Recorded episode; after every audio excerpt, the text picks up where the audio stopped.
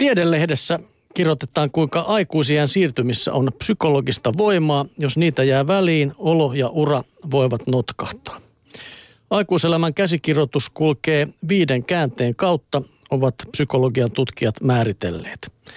Ensin lennetään pesästä, eli itsenäistytään vanhemmista, sitten valmistutaan ammattiin, ruvetaan tekemään vakitöitä, solmitaan pysyvä parisuhde ja hankitaan lapsi. Jokaisella siirtymällä on jokin ajankohta, johon se tavallisimmin osuu. Jos ei sitä itse tiedä, niin asia tulee selvästi, selväksi viimeistään silloin, kun sedät ja tädit alkavat sukutapaamisissa kysellä joko sitä tai joko tätä on tapahtunut ja tehty. Normiaikataulu on kirjoitettu ilmassa leijuviin odotuksiin. Ensimmäisessä siirtymässään suomalaiset ovat harvinaisen yksimielisiä. Omilleen tai ainakin omaan kämppään pitää päästä pikapuoliin, vaikka raha-avustusta siinä vaiheessa vanhemmilta sopiikin vielä ottaa. Suomalainen nuori ampaisee pesästä tavallisesti 19-20 vuoden iässä. Etelä-Euroopan maissa voi nauttia kotilieden lämmöstä kolmikymppiseksi, mikä täällä aloittaisi oitisleukailut peräkammarin pojista, ehkä vanhoista piioistakin. Seuraavat siirtyvät, siirtymät yleensä pikemmin lomittuvat toisiinsa kuin noudattavat tarkkaa järjestystä. Myös aikataulut vaihtelevat selvemmin ja ajoituksilla alkaa olla seuraamuksia. Milloin esimerkiksi kannattaa hankkiutua isäksi tai äidiksi? Se riippuu koulutuksesta, sanoo Jyväskylän yliopiston psykologian tutkijatohtori Eija Räikkönen. Hän on paneutunut aikuiselämän siirtymiin ja selvittänyt ajoituksen vaikutusta psyykkiseen hyvinvointiin ja työuraan. Mitä korkeamman tutkinnon suorittaa, sitä parempi on hankkia lapset vasta myöhemmin. Sen sijaan matalammalla koulutuksella vanhemmuuden lykkäämisestä on pikemmin haittaa, Räikkönen sanoo. Heikosti koulutetuilla viivytys voi pahimmillaan kertoa elämänhallinnan vaikeuksista, kun taas koulutetuilla vanhemmuuden siirtäminen on suunnitelmallista. Se kuuluu käsikirjoitukseen, jonka mukaan ensin hankitaan koulutus ja työ ja vasta sen jälkeen on aikaa ja varaa perustaa perhe. Ajoituksessa on kyse myös tilaisuuteen tarttumisesta, mikä vaatii annoksen sosiaalista rohkeutta. Muuten tilaisuus menee sivusuun. Siksi ei olekaan yllätys, että ujojen nuorten miesten on joissakin tutkimuksissa havaittu suoriutuvan varhaisaikuuden siirtymistä muita hitaammin. Räikkösen mukaan myöhästyminen normiaikataulusta ei ole niin kamala juttu. Tärkeämpää hyvän mielen ja työuran kannalta on, että siirtymät ylipäätään tekee.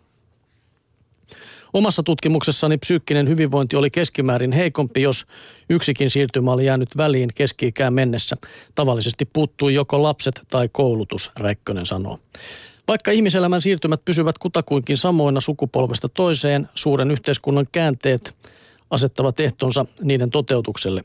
Räikkönen tutki vuonna 1959 syntyneiden kohtaloita. Tämä ikäpolvi astui aikuisuuteen 70-luvun lopulla, jolloin työttömyys oli selvästi matalampi kuin nykyään. Nyt on päällä taantuma, mikä merkitsee vaikeuksia yhdessä tärkeässä, tärkeässä siirtymässä, eli juuri työpaikan hankinnassa. Se viivästyy väistämättä monilla ja myöhästyminen voi haurastuttaa työuraa pidemmälläkin aikajänteellä. Akatemiatutkija Jani Erola Turun yliopistosta on varoittanut kaavailusta eläkeijän nostosta. Se voi johtaa siihen, ettei työmarkkinoille astuvalle ikäpolvelle löydykään töitä.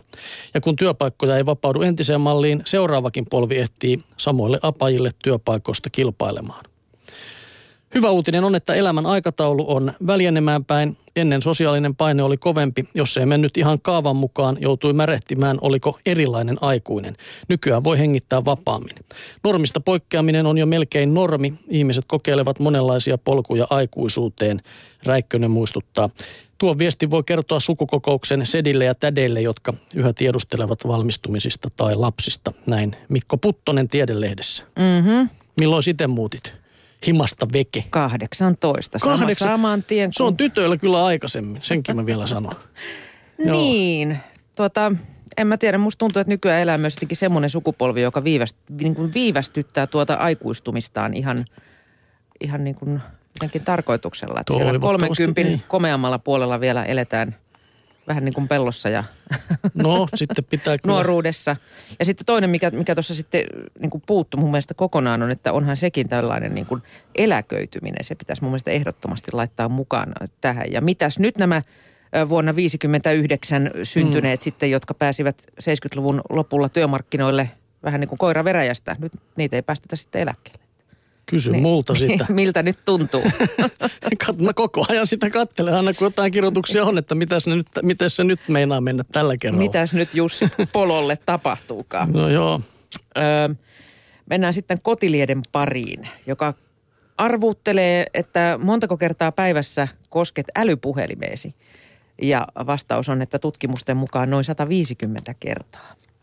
Puhelut ja tekstiviestit tuottavat vain murtoosan kosketuksista, mutta puhelintahan tarvitaan moneen muuhun.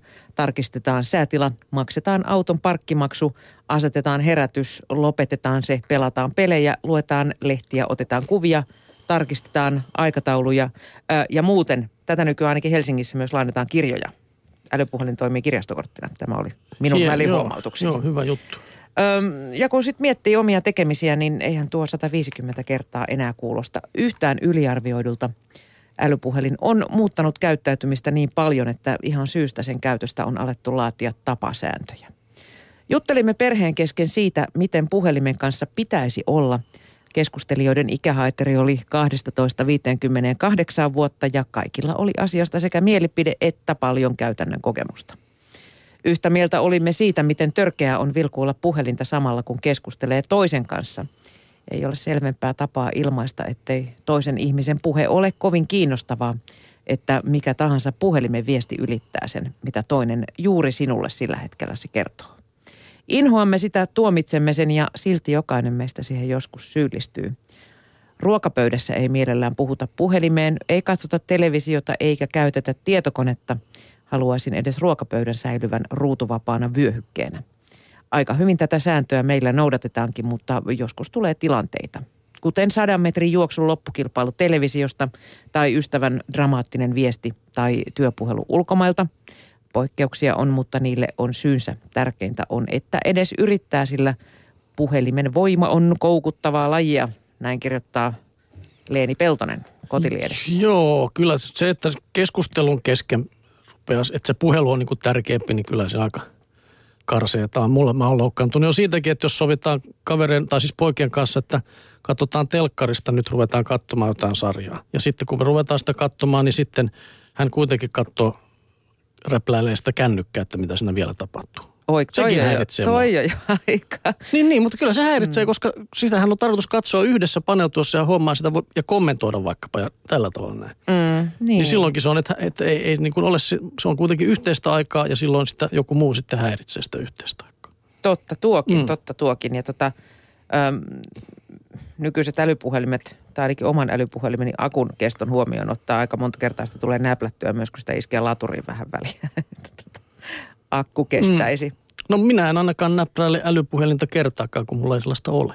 Niin, ja tunnut pärjäävän ihan hyvin sitä ilman. keskiarvoa alaspäin.